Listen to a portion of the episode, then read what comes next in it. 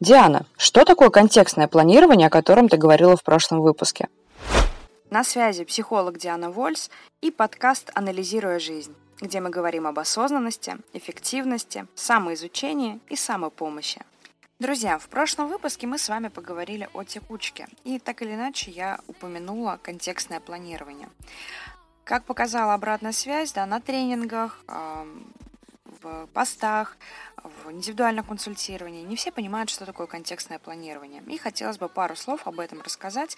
И надеюсь, что это будет вам полезно. Итак, мы привыкли планировать свое время чаще всего в хронологическом порядке, да, вот как раз а, если мы возьмем там э, имена греческих богов, да, у нас был Хронос, бог времени. А еще был Кайрос, э, бог счастливой случайности, да, бог э, счастливого стечения обстоятельств. И вот чаще всего мы планируем время как раз вот с точки зрения бога Хроноса, да, в четкой хронологии. Это а, какие-то задачи, какие-то дела, которые четко привязаны ко времени, к какой-то конкретной дате.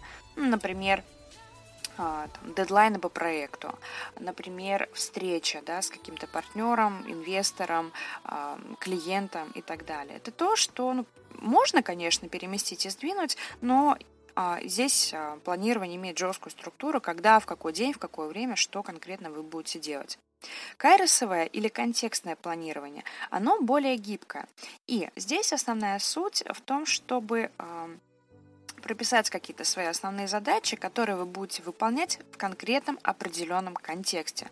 Например, когда я окажусь в каком-то районе города – когда я окажусь на рабочем месте, когда я окажусь э, в супермаркете, да, и у нас там выстраиваются какие-то задачи. Мне нужно будет купить то-то, то-то и вот то-то.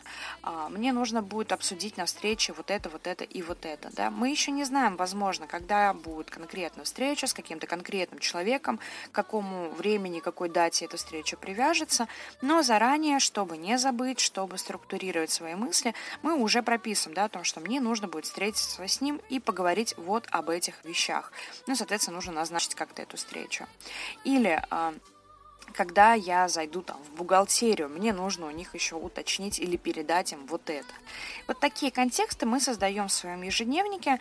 И это также могут быть обычные листочки, которые вы туда вкладываете. Главное, чтобы они не терялись.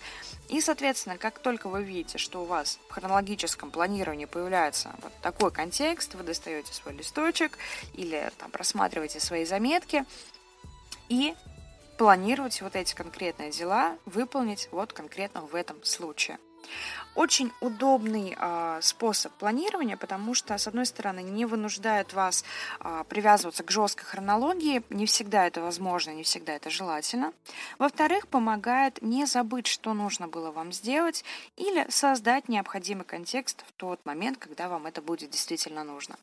Ну что, надеюсь, этот выпуск был вам полезен. Он такой короткий, э, небольшой, но очень практичный и эффективный. Пользуйтесь и, конечно, да, оставляйте свою обратную связь в любой социальной сети. До новых встреч!